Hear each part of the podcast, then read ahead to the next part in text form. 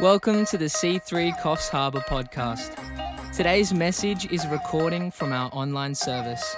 To join our online church community, visit c3ch.online.church and you can follow us on Instagram and Facebook. Enjoy the message. Good morning, everybody. Welcome to our very last online service, uh, and we hope for a very long time. Um, as I was preparing for this message today, I just was thinking about um, the year that's been, and as you know, there'd be no surprises. It's been a crazy year, but just in particular, um, just how we've we've gone as a church through this year, and just looking at at the very start, we did the series "How to Unhurry." And, and looked at just the pace at which we live life and how to simplify our life, connect with God, and, and, live a life that's more in step with the speed of life that He would have for us rather than the speed of life that's being thrown at us by the world. And, and I, can't, I couldn't help but think that that really set us up um, to help us with w- what happened over the, the whole COVID period for the last eight months. And then and then uh, during that, we, we spent like a good three or four months going through the book of Romans um, as one of our first series we did at Online Church, getting a real solid groundation in theology around Jesus, around salvation. Um, and the, one of the big things he looked at was in Romans 2, how it talks about the, it's the kindness of God that leads to salvation. And I just love the book of Romans. I love teaching it. I love reading it. I love studying it. Uh, it's just such a solid book for us to really grasp what it is to be a Christian and what it is that Jesus has done for us. And over the last couple of months, we've been in this series, Above All Else, um, unpackaging this book, Richard Foster's uh, Celebration of Discipline. And uh, the whole uh, overarching theme has been Proverbs 4.23, which says, above all else, guard your heart. And, and in a time of uh, incredible um, technological advancement where information is being um, perverted through the world at record rates, uh, and so much information is being thrown at us, we really must guard our hearts because all this stuff that we are receiving is getting inside of us, and that's going to outwork in, in how we live this life. And so, this book has been a real great guide for us in um, just taking a stock take of our life and, and, and helping us to put disciplines in place that ultimately will guard our heart.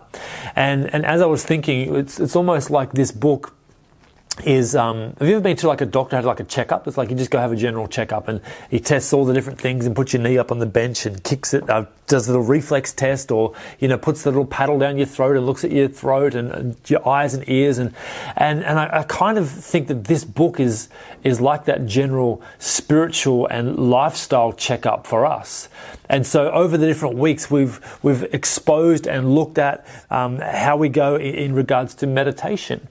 And how did you pull up when you measured yourself or assessed yourself with meditation? Are you somebody who is good at meditation or probably needs to work on their meditation and filling their hearts and minds with the things of God? Um, then we looked at uh, prayer, and Pastor Steve Godfrey unpackaged uh, a brilliant message on prayer about how we are co workers with Christ. And when we pray, we should be praying into the mission that God has for us, um, not just making our prayers self centered or self focused, but having an expectation that God will use our prayers to help us outwork His mission and plan for us in this life. So, how are you with prayer? How would you? How do you assess yourself in that area of prayer? The next we looked at fasting, and the importance of fasting. How did your assessment of yourself go with fasting? Then we looked at studying and, and how we study God's Word and we study life and we study the Spirit. Um, how did you pull up with that? Um, simplicity living a life that is uncomplicated and simple. And that is the heartbeat that Anna and I have for the next phase of the life of our church is to bring us to a place of doing church simply. And so we, we want to live our life simply, uncomplicated. We want our church expression of faith to be simple as well. So how are you with living a life of simplicity? Um, solitude. How, how's solitude going for you? Do you find time where you can just be alone with God? Where you find yourself captivated by the presence of God that refuels you and replenishes you in this life? What about submission?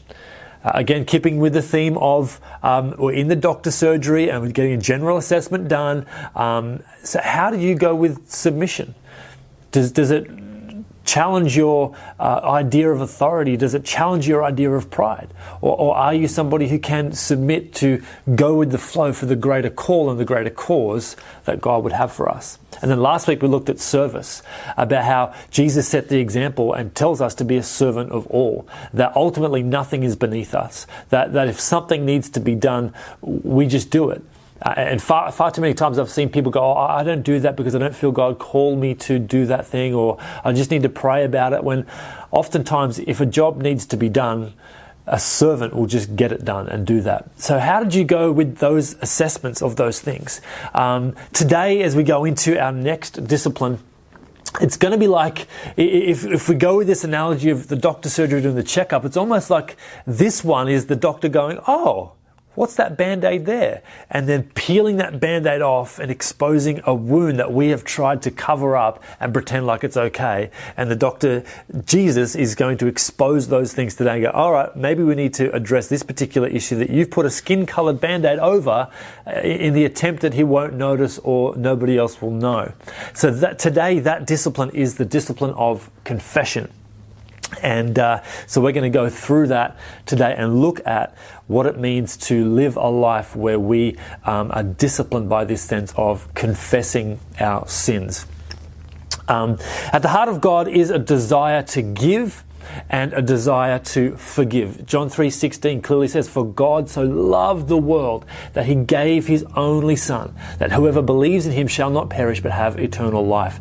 God gave Jesus his son ultimately for the forgiveness of the sins of humanity so that people can be restored to a loving and interactive relationship with God the Father this um, uh, this set in motion this this redemptive process um, that that culminated in the cross and was confirmed in the resurrection of Jesus. And so now you and I live in this process of uh, of redemption because of what Jesus did.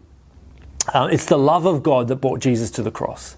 It wasn't God's hatred of people and their silliness and their sinfulness. It was the love of God that compelled him to offer his son freely as the once and for all sacrifice for everyone's sin.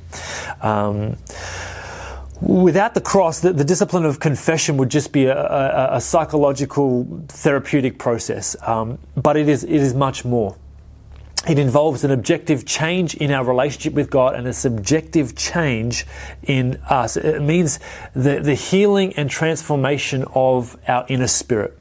Um, and I know this to be true not just because the Bible teaches us this, but I've seen it in hundreds of people's lives. I've seen the power of confession to set people free in that redemptive process of salvation that God has for us uh, in so many people's lives and firsthand in my own life.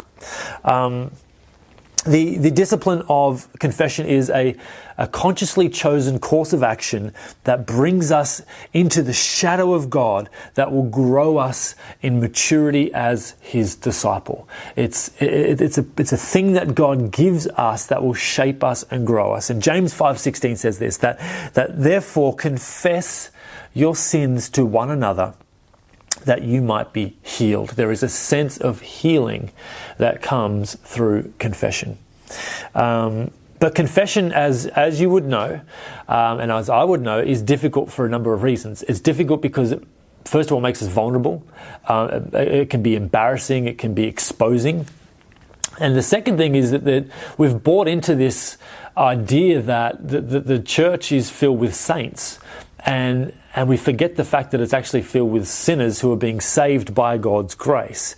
And so, um, so, so we don't want to share our sin or share our struggles because we feel like we are isolated in that and we're all alone. And we judge ourselves based on what we see others, how others project themselves. And, we find ourselves going, well, I don't measure up to that. And so, like we talked about last week, this comparison thing kicks in. And whenever there's comparison, someone's always the winner, someone's always the loser. Someone leaves with a sense of superiority, which feeds their pride, and someone leaves with a sense of inferiority, which feeds their shame. And, confession uh, is one of those tools that we can use, one of these disciplines that we can bring in that actually will free us from that thing of comparison when we realize that we're actually all in this together and we all struggle with this thing called sin. Um, we must remember that the church is not a resort for the righteous, it is a hospital for the sick who desperately need a doctor, who desperately need Jesus. Um, and it won't take you long to realize through this discipline of um, confession um, that others struggle with similar things that we do. Um, Dietrich Bonhoeffer, if you're not sure who he uh, who he is or haven't studied him, uh, he is a, a, pastor lived in Germany um, through the, the, the, horrible years of the Holocaust and things like that, and and w- was instrumental in the rebuilding of the church. And so I would encourage you to read biographies about him. His mind, his wit, his intellect, and his spirit is something worth studying and emulating. He's an absolute beast. So he writes this in, in this regard. A man who confesses his sin in the presence of a brother knows that he is no longer alone with himself. He experiences the presence of God in the reality of other people. As long as I am by myself in confession of my sins, everything remains in the dark. But in the presence of a brother, the sin has to be brought into the light. So when we bring our sins forward, we confess our sins to one another. Uh, James would say we are healed, and Bonhoeffer would attest to that by saying it actually brings that stuff into the light. And as we know, all dark things that are brought into the light are exposed for what they are and can be healed, and you can be set free. Uh, the person who has known forgiveness and release from persistent nagging sin through private confession to one another, should rejoice greatly in the evidence of God's great mercy. 1 John 1 9, if we confess our sins, He is faithful and He is just, and He will forgive our sins and cleanse us from all unrighteousness. But there's a problem, right? And this is where the, the band-aid starts to be ripped off. This is where the hairs get caught in, in, in the, the glue of the band-aid and the wound that's underneath starts to get exposed and there's some pain from this moment. And that's because we take our offenses to the heart of God far too lightly. In a Western indulgent culture, we are so almost desensitized to even the smallest of sins that, that we live with uh, sin that ordinarily should be exposed and, and repented of, but we somehow justify and live with it as a, as a means of maybe calling it God's blessing or whatever. But, but Richard Foster in his book would say that we take our sins too lightly. And he says this quote, which is beautiful. Um, if we only had a tinge of the sense of revulsion that God feels towards sin, then we would be moved to holier living. If we even had an inch, a, a, a drop of this feeling of revulsion that God does towards sin, that that would drive us to a place of choosing to live a holier life. Um, hectic. Um, one of the purposes of confession is to help us to move into a deeper sense of the sinfulness of sin and not just tolerate it or put up with it, but actually expose it for what it is and try and rid ourselves of it through the discipline of confession. Um, and when it comes to confession, we must remember that the highest delight of God is to forgive. Like we said at the very start, the heartbeat of God is to give and to forgive people. And so when it comes to confession, yes, it's exposing. Yes, it can be embarrassing. Yes, it can be difficult because we're vulnerable. But at the end of the day, if we have a theology on uh, the heart of God, which is correct, then it makes confession so much easier to realize that the highest delight God has for you and for me is to forgive us and bring us healing and wholeness and freedom. And, and no greater example do we see this portray than um, when Jesus gives us the, the parable of the prodigal son. And we see a picture of a father who, whose son has gone wayward, who's, you know, lived a, a prodigal life of, of, frivolous living and comes back broken, disheveled, and the father runs towards the son, embraces the son, puts a robe on his shoulders, a ring on his finger, sandals on his feet, embraces him with a hug, slaughters the fattened calf, and celebrates his return. He portrays this beautiful heart of giving to the son, forgiving the son, And so that is a wonderful picture of a good theology of the heart of God. So that should make our confession time that little bit easier to know that the end result is God's embrace, God's freedom, and God's healing. There's three key elements, three key elements to um, confession. The first is the examination of our conscience.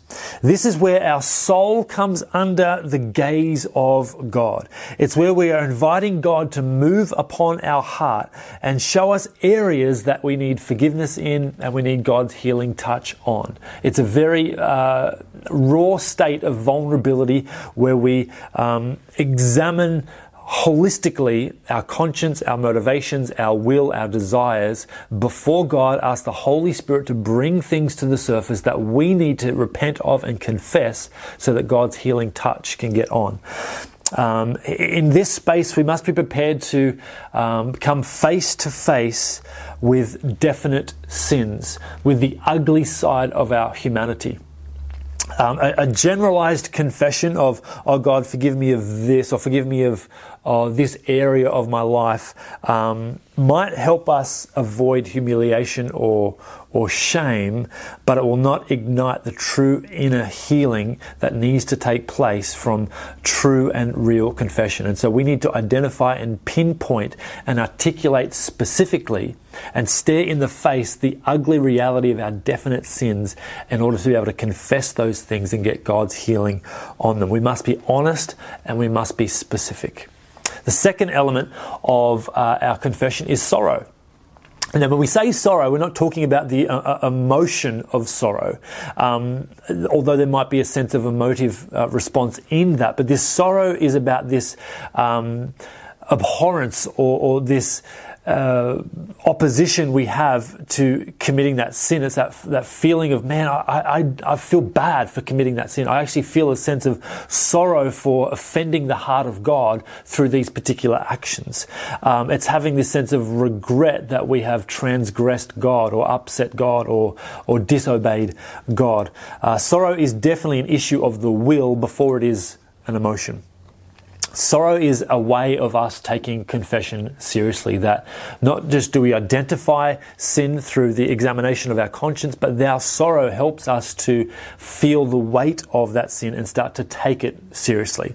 Which leads to the third area or the third um, uh, what, what have I got here? The third element of confession, which is a determination to avoid sin.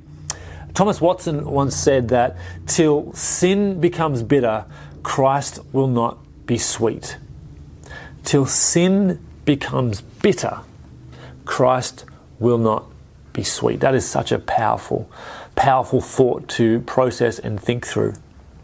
Um, this is where this, this determination to avoid sin is where we move to a place where, where God um, helps us to desire a holier way of living and, and give us this sense of hatred towards unholy living.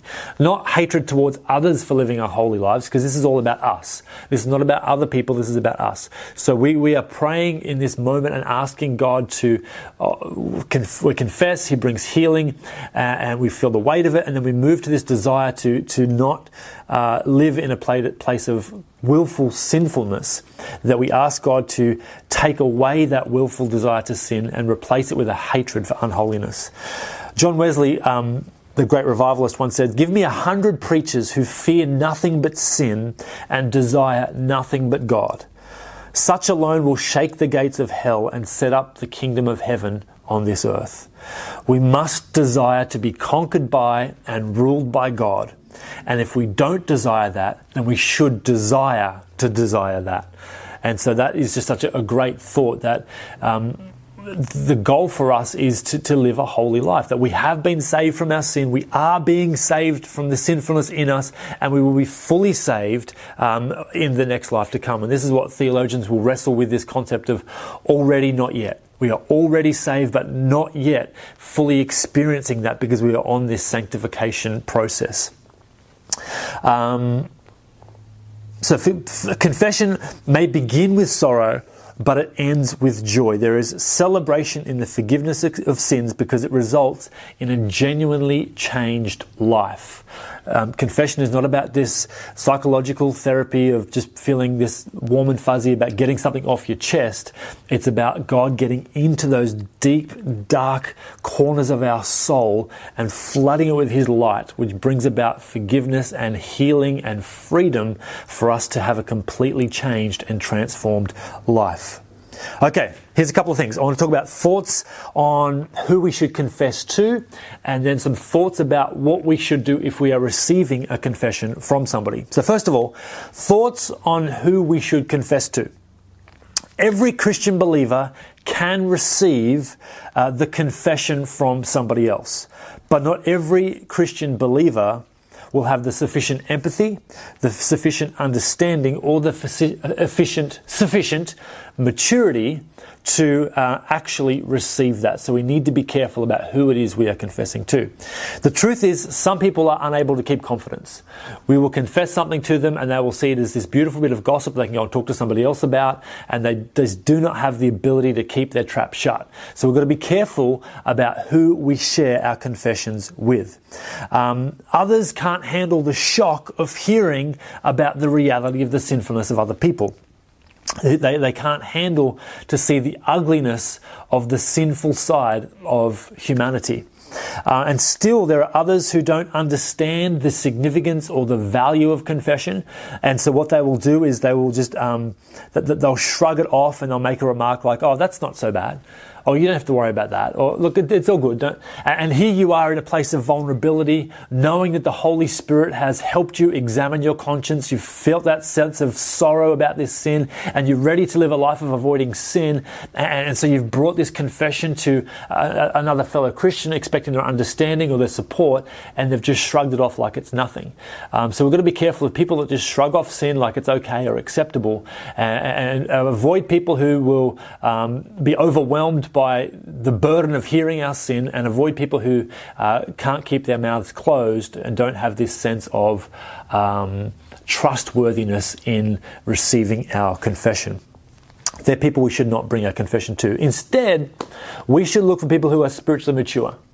We should look for people who have wisdom people who have compassion and empathy, people who have good common sense, and we can see that in their life. And, and lastly, people who have, and probably the most importantly, the ability to keep our confidence. And, and obviously, that builds this um, sense of trust in relationships.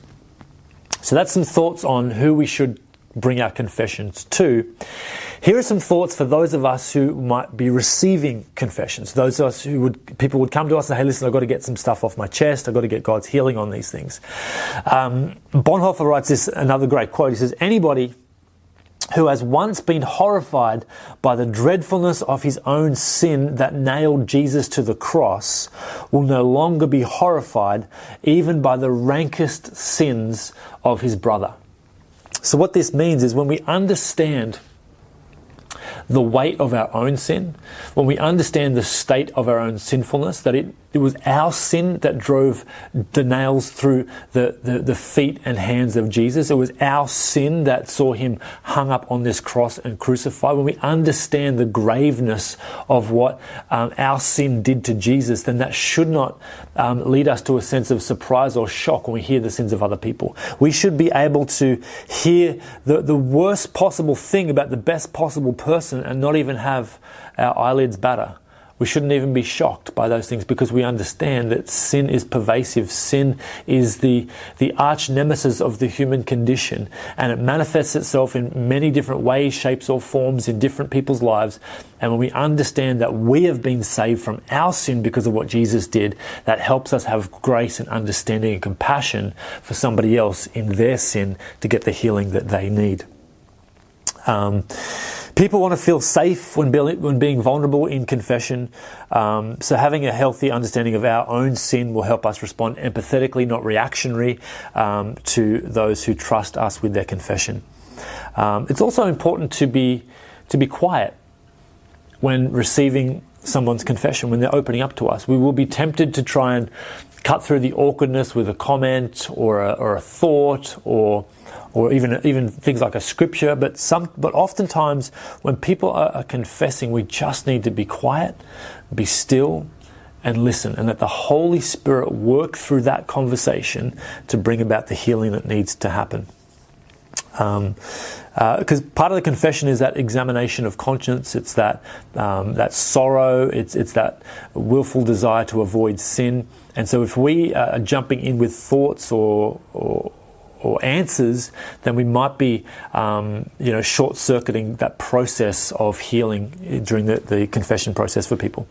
Um, another thing to remember if we are receiving a confession is do not pry for more information that is not necessary. In other words, don't go for the juicy details that, that, that, might sound exciting and thrilling for you. Don't try and sensationalize something to make it sound great or, or exciting for you. Um, just, just receive the information you've been given so that you get a clear picture of what's being confessed.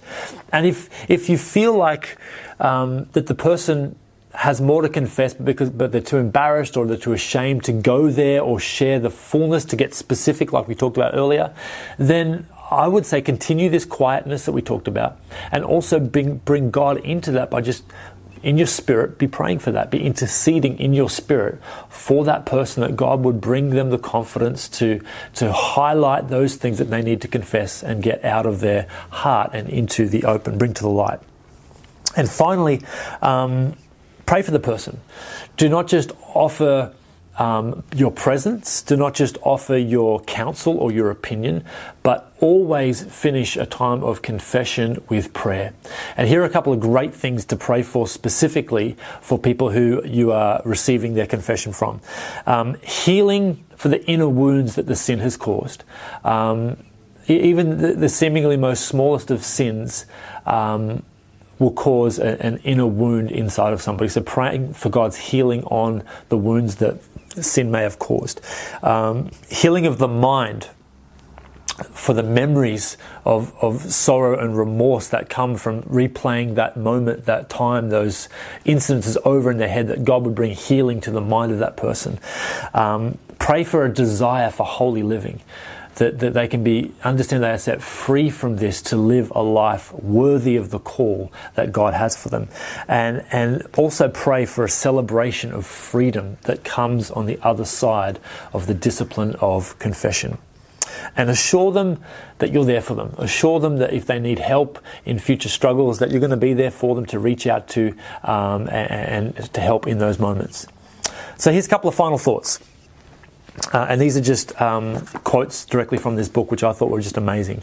Um, the discipline of confession brings about the end of pretense.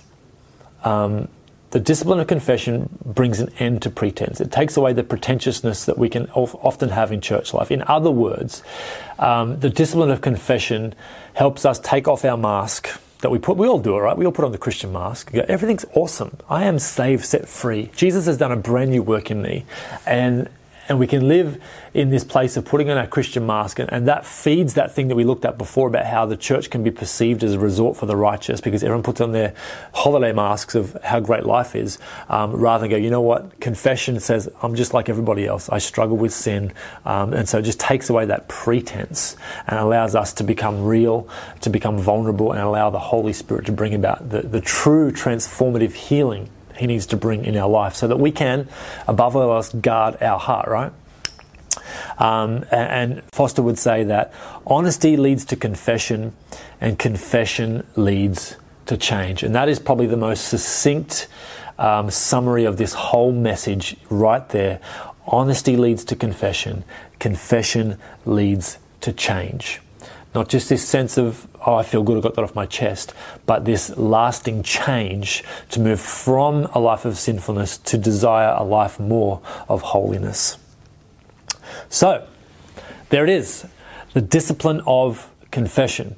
Now we're going to have a couple of things for us to do this week. Um, I don't want any of these messages to be just um, theory or just an education. I want it to be about transformation, that it would actually come into your life and be outworked um, in your discipleship process as a follower of Jesus. So here's what I want us to ponder this week. I want us to find time to sit with God and examine our conscience, examine our heart, and, and with the help of the Holy Spirit, ask Him to bring to the surface hidden sin stuff that we might be living with, stuff, stuff might be tolerating, stuff that we might be just sweeping under the carpet, like it's okay, I can deal with that in my own strength. Remember that the, the, discipline of confession brings the dark things into the light so that healing can come. And if we just try and do our own little personal confession in the dark, that's where they stay. But confession to one another, when we confess ourselves, uh, confess our sins to one another, then, then healing takes place. So this week, find time just to sit like I am right now and close your eyes, bring God into the moment, and say, Holy Spirit, search my heart, examine my conscience, bring to the surface areas of my life that are evidences of unholiness, sin that I need to confess and repent of, change my desire for living for the pleasure of myself so that I could live for the pleasure of you, that my life would be a life of worship. And as, as you do that, you will see moments, things, um, attitudes, um, behaviors that, that God will be bringing to your attention to, to deal with. And so when that happens, and this goes into our practice, that's just the, the ponder. The practice is then to find a friend, find a mature friend, find a trustworthy friend, find a wise friend who has spiritual maturity, and then bring those things that the Holy Spirit has brought to the surface, bring them in a, in a moment of confession to those, those people or to that person, and ask God for freedom from those things to live the life that He's called you to live. So that's our challenge for this week. And I, I know, like I said, it's ripping off that band aid, it's exposing those wounds that we've tried to cover up. But ultimately, for us to be whole and made free, we have to deal with the inner issues of our heart so that transformation can take place. Because at the end of the day, the church is about making disciples. Our mission is about making disciples. And if we're not working on the inner things of our heart um, and the inner desires of our heart and getting God's transformative um, hand on those things, then we are just, you know, treading water and we're not swimming in the direction that God would have us go. So let me pray as we close this morning for our very last online service message. I'm going to say it's going to be weird, um, not preaching down the barrel of a camera. Um, I have to work on my nervousness to a group of people, but I'm super excited to next Sunday um, be able to be preaching live in person with you. So please get expectant, get prepared for what God will do next Sunday morning. But until then, let's pray. God, I thank you so much for uh, these last couple of months as we've been studying through these disciplines.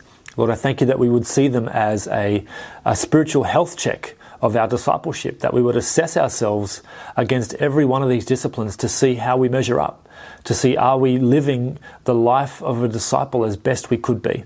Not that it's about works, not that it's about effort or striving in our own strength, but it's more about us being assured of uh, who we are in you and that that would flow out of us in how we live this life. Lord, for this particular discipline that we have studied today, the discipline of confession, Lord, I know that this is challenging. I know it's hard for us to be vulnerable. I totally get that it is. It's not natural for us to be uncomfortable because Lord knows we love to live comfortable lives in the West. But I pray that you would help us to have the braveness and the boldness to get uncomfortable in order to expose the sin in our life and confess those areas so that we can ultimately have the healing and freedom that we need to, to live at the maximum potential you have for us as your disciples.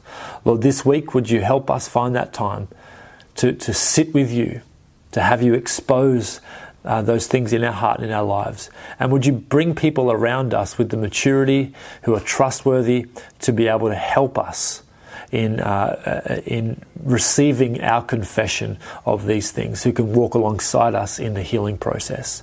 And Lord, we thank you for freedom that comes on the other side of our confession.